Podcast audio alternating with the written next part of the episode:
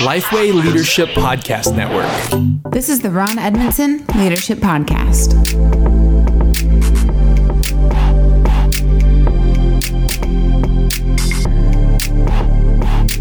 Thanks for listening to the Ron Edmondson Leadership Podcast hosted by Lifeway. Ron's mission is to help church leaders become better leaders. I am your guest host, Chandler Vannoy. So, Ron, thanks for having me on today. yeah, and and there's an explanation behind a guest host. Uh, you know, normally my son Nate helps with this, and I love doing it with him. Uh, Chandler, you're a friend, and I and I love doing it with you. You're part of Lifeway, and uh, real helpful to me in in getting this with Lifeway. Uh, and you were sending all those threatening emails mm-hmm. Uh, because we hadn't done one in a while. And there is a story behind that. I, I apologize. There's been a delay in getting a new episode out. My my son Nate has just been covered up with his current leadership position uh, as a pastor. And uh, we hope to get him back real soon. Yep. But thanks for jumping in and, and doing it. If you could just call me Pops every now and then, that'll that'll make me feel a little more comfortable like uh, like Nate is still in the picture. So we'll get Nate back soon. For sure. Well, until he returns, I am pinch hitting Thank and you. happy to be here. Nate, we miss you. They'll settle. They'll settle for second best yeah. today. well, today we are going to be talking about seven warnings to pastors who want to grow as leaders. So, mm. so Ron, I, I know how you think. Something triggered this one. So, what is the story behind this topic? Well, you know, I hear from a lot of pastors who want to grow as leaders. They want to be better, uh, but they they feel the pressure to to lead the church. I think that's even more true coming out of COVID and and the pandemic. Uh, it's just been a difficult season to lead in. They're great people. They're humble. They're they're passionate about uh, Christ and the church, but they usually know a few things. One. Uh, there are expectations of people in the church. People are looking to them for leadership, like you better have some answers. Uh, they also know that there are decisions to have to be made in the church that are not clearly defined in Scripture. I mean, if it's a scriptural thing, then I know what I'm supposed to lead mm. if it's biblical. But so many things we do in leadership are not clearly defined there. Should we remodel our building or, or not? That's not clearly defined, and yet you have to lead your way through that. And then, you know, finally, they know that seminary didn't train them for the decisions they're having to make. Um, uh, all uh, all contexts are unique, but there uh, there are often principles I think that can help if you if you know them, and so that's uh, that's kind of where I started framing some of these thoughts about some some warnings I've observed firsthand in leadership that if if you will understand these, it will at least help you continue to grow as a leader and lead better. Okay, so let's go ahead and hop in. Seven warnings for pastors who want to lead. What is number one? The first one is this what you settle for eventually becomes the culture. What you settle for eventually becomes the culture. And, and what I mean by that, uh, once culture sets in, it's very difficult to change. And so, if you allow something uh, to continue for a long time, for a period of time, it will become the culture and you'll have a very difficult time changing it. And some of it may be the culture you're inheriting that you know is hard to change. It, for example, uh, let's say there is um, every time a change is brought up, there's a certain group of people that try to derail that. They stir up controversy. They're you know they're they're talking behind people's back they're trying to get their own agenda done. If you allow that to continue without challenging that without head on saying hey this is wrong it will become a part of your culture. And then everything you try to change there'll be a groups across the church that'll do that because that's what the culture does. And so you've got to challenge that or it, it will stick. Hmm. so there there's probably a pastor church leader listening who that scenario sounds too familiar to them. It it hurts. yes. You know, it it hurts. And I and I get that. I really mm-hmm. do. But uh, but just know if you don't address that, and I realize that's hard. Yeah. I'm not pretending it's easy, and we do a lot of other podcasts on addressing change and that sort of thing. And but if you continue to settle for that, it's going to continue to be a part of your culture, or it's going to become the culture. Hmm. So that's number one. What's number two? Mediocrity isn't created uh, it's accepted. Um, I, I've learned this one the hard way. People will be average if you allow them to be average. If you don't challenge people to do something better than they've done it before, they'll just keep doing it the same level of excellence. You, you know, one of the, one of the frustrating things to me is to hear uh, every staff meeting you come out. How was Sunday? It was awesome. It was awesome. Well, if it's awesome every Sunday, then that you know I don't I, I don't know the the standard there is is it can't be awesome every week. Yeah. You know how do you get to awesome? You know and and I would rather say we're awesome. Uh, we had five Sundays in a, that you know uh, last year that were just incredibly awesome. We had some great Sundays. You know, and I, I realize that's terminology. And it's probably not even fair, but um, people will hit the level you set for them.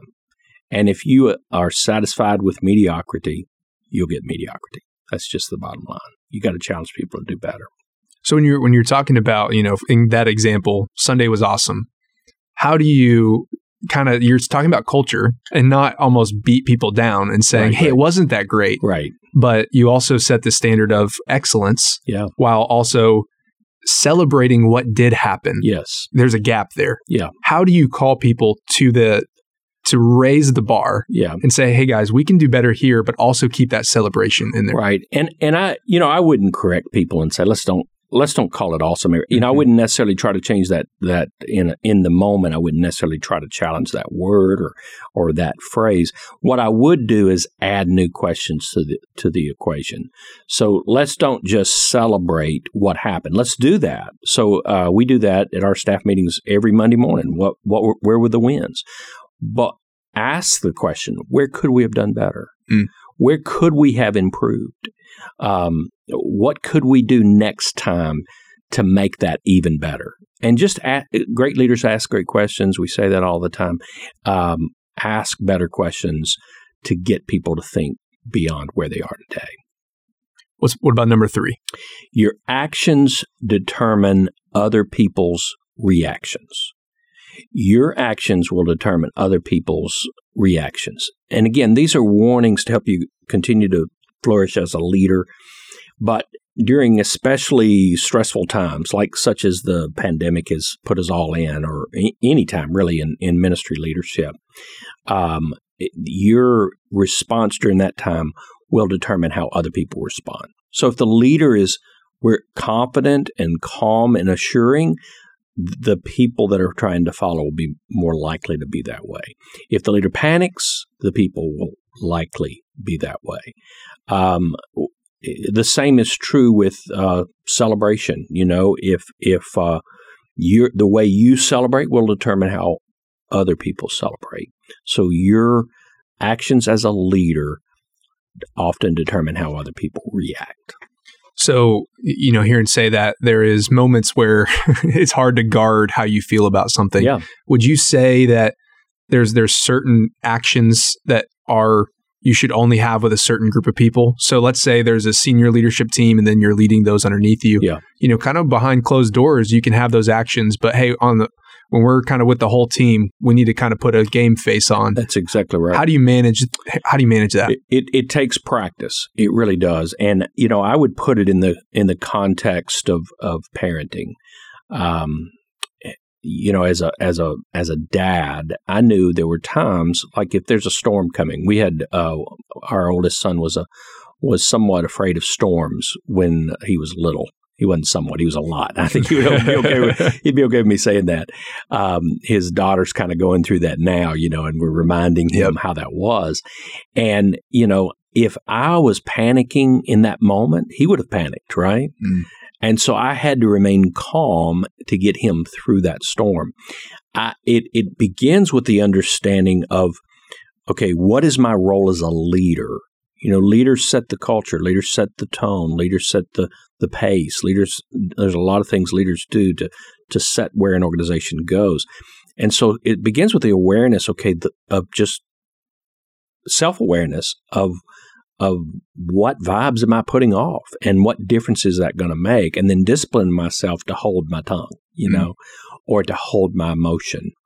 And, um, and now that doesn't mean you always do that. I mean, you know, um, I use the illustration all the time about Jesus going into the temple. He was pretty, he was pretty upset mm-hmm. then, and it mm-hmm. was visible.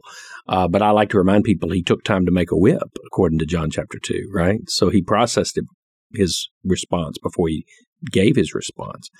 Um, but I think it starts with an awareness of the of just knowing the posture of leadership, that your words matter, that your actions matter, that people are watching you, and and then um, you know discipline yourself. I always I used to tell some um, leaders on our team. Uh, I, in fact, I wrote a blog post one time that said, "Leaders strategically keep thy mouth shut." You know, because you you there's a time and there's a place for the to express that rash emotions and hopefully you have a few people that you can do that yeah. with you know and they know you well enough. They trust you. Um, what is it? The um, um, uh, Lencioni's um, leadership you know that it starts with trust and then you oh, move yeah. on to conflict yep. and and uh, so the, it begins with that trust the problem is when you're leading a church especially if it's a larger church or any size 100 people plus they don't all know you well enough to trust you at that yep. level so that when they see you go off that okay it's going to be okay just, he's just responding in the moment yeah so. i think of uh I can't remember who said it, but just the term of everything speaks. And there's a lot of that about culture. Yeah. But it's also as you as a leader, everything speaks. Not only what you say, but what you don't say, That's what right. you just said. So this problem gets brought up, and I see you, Ron, yeah. not say something in that moment right. when I know that you're probably feeling different. Yeah. I can see that, okay, that's speaking volumes. Yeah. Yeah. So just always know that everything speaks. Right. Very helpful. And your facial expressions, you know, all those sort of things. yep. Yeah. All right. So that was number three. What about number four? Don't assume people agree because they haven't said anything man, that's a big, big, big one for me. Um, uh, I, that I have had to learn the the really hard way. Um, you know, if um, if some if, if, I'm not hearing anything, uh, I like to walk around and ask questions or do a quick survey or something uh, as I'm leading a team because I've just learned over just because they're not saying something doesn't mean they're okay with everything. Some people, eh, honestly, when you're leading people, they have to be given permission to have a voice. Um, and and you know, I try to create a culture where the the person, you know, if I'm the senior leader and there's someone four or five levels down, they still feel comfortable coming into my office and saying there's a problem. That is a culture I want to create, but you can create the best culture of that. But if you don't give them an avenue to make that happen, you're not likely to hear where the real problems are. Hmm. So being able to have people maybe maybe like you said if they don't say anything you just assume they agree there's also some meetings or just decisions that it's kind of a, a soft agree yes. where yeah that, that could be right. the right direction yeah how do you kind of press past that and get to the because like you said you want everybody to have a voice and there could be somebody who is actually doing that role and they're like, well, I'm on the ground seeing this. Sure. You're, you're actually making decisions without knowing the full picture. Right. How do you make sure, and you mentioned the avenues for them to be able to bring mm-hmm. this, but how do you make sure that that soft yes, or even just you feel a hint of, I don't know if they fully are bought into this. Mm-hmm. How do you make sure that you figure out what those reservations are so that you can make the best decision possible? Yeah. And I, I think a lot of that is, is, um, uh, let's say they're four or five levels down, part of that starts on the front end of letting them be a part of the equation, building it in the first place, so that so that they had an opportunity to weigh in on the front end. That it wasn't just a decision handed down. I almost, as a, especially as a senior leader, I almost never hand out decisions mm. ever so other people get to help create those.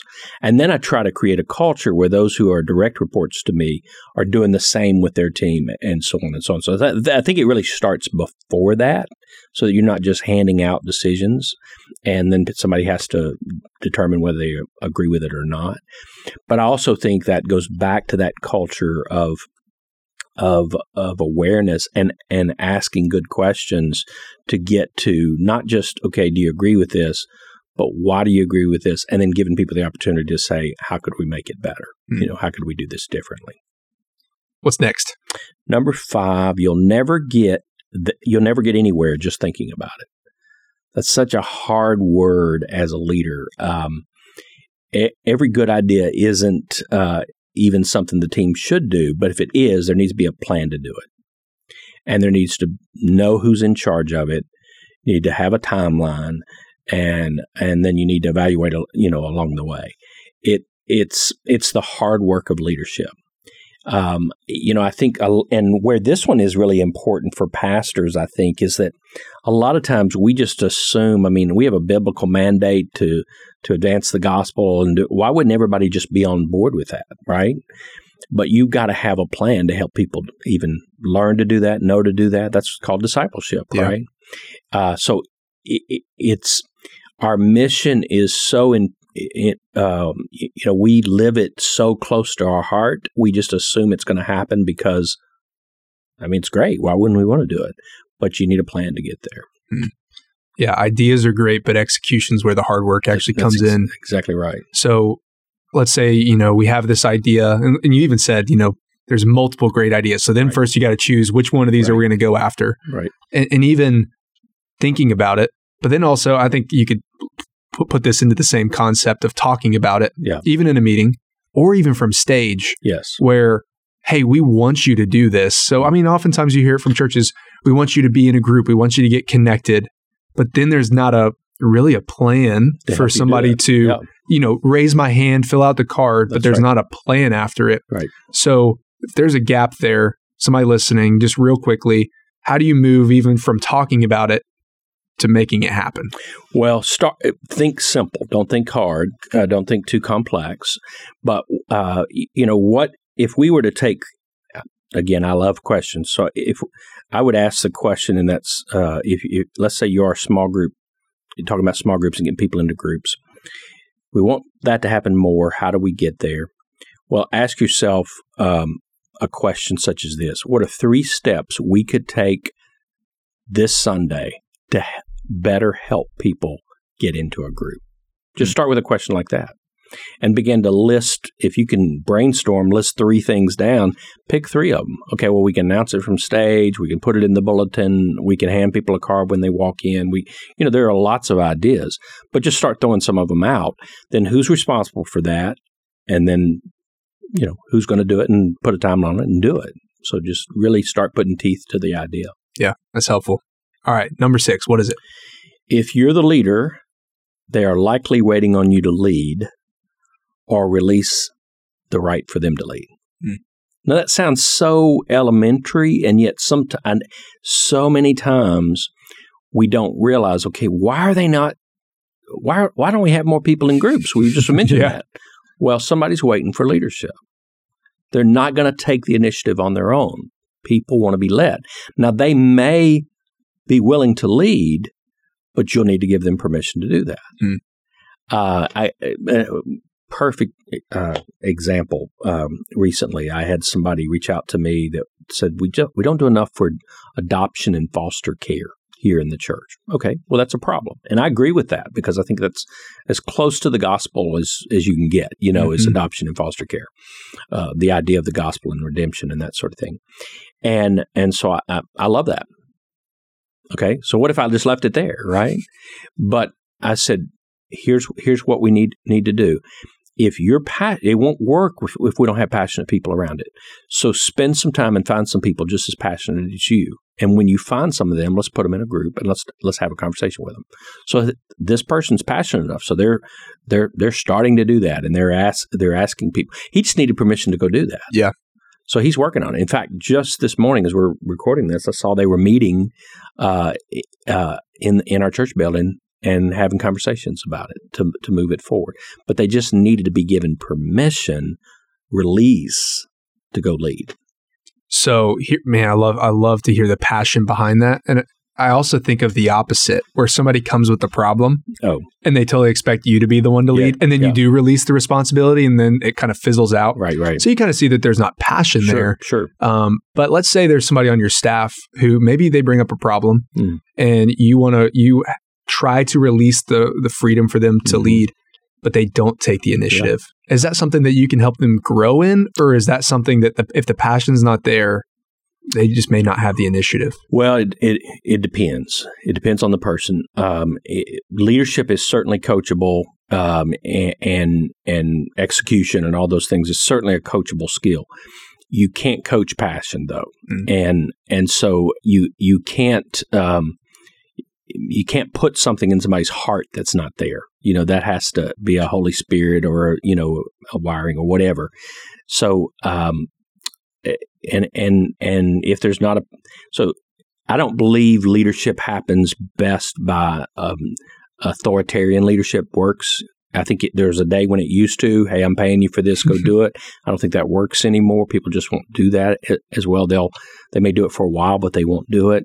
So you can inspire them with vision. You can, um, you know, cast vision to them, get them, get them excited. There is something internal that has that ha- they have to own eventually and run with it. And part of the reason, like even in this adoption illustration, that I wanted this gentleman to go out and find some people is that demonstrated to me okay he's serious enough yeah. about it that he's going to run a little bit with it so uh, and this was a volunteer um, but in a staff situation when you're paying them if you have to do that way too many times you know uh, where you I mean, you have to be the one to to to uh, draw it out of them or get them moving along, and you tried to coach them and that sort of thing. It's probably gonna have to be some harder conversations, honestly. Yeah, all right, bring us home with number seven.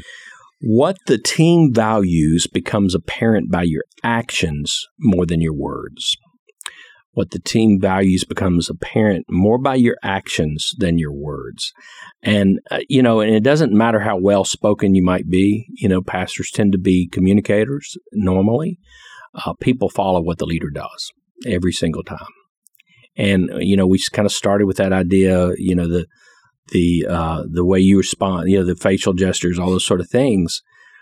Uh, it, it's that's just the way it is. If if uh, if a leader is, uh, let, us give let me give you an example. Let's say a leader, uh, the meeting starts at ten. The leader always gets there at ten fifteen. Mm. You know, um, the the leader may say, "Hey, I want to start on time," but if the leader gets there at ten fifteen every time, yep, that's the culture. I mean, that become that that's what everybody else is going to do, right? I'm not going to I'm not going to rush to get there, and uh, and so just uh, those are just some warnings. Yeah.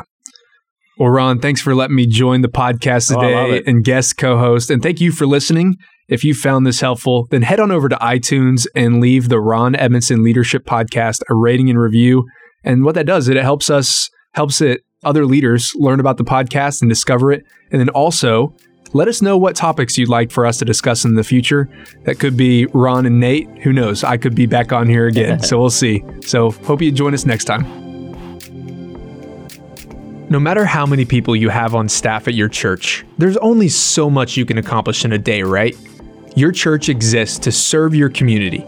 So the mission of your church and its staff is to reach as many people as you can. That's why productivity is essential for churches as most of your church's success lies in its ability to lean into and leverage resources for optimum performance.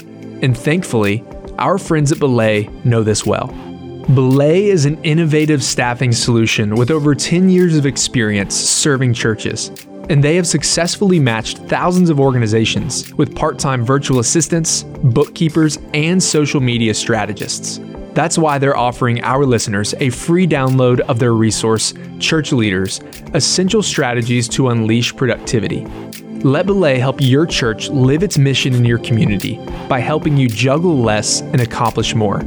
Just go to Belay, that's B E L A Y, solutions.com slash lifeway for your free download.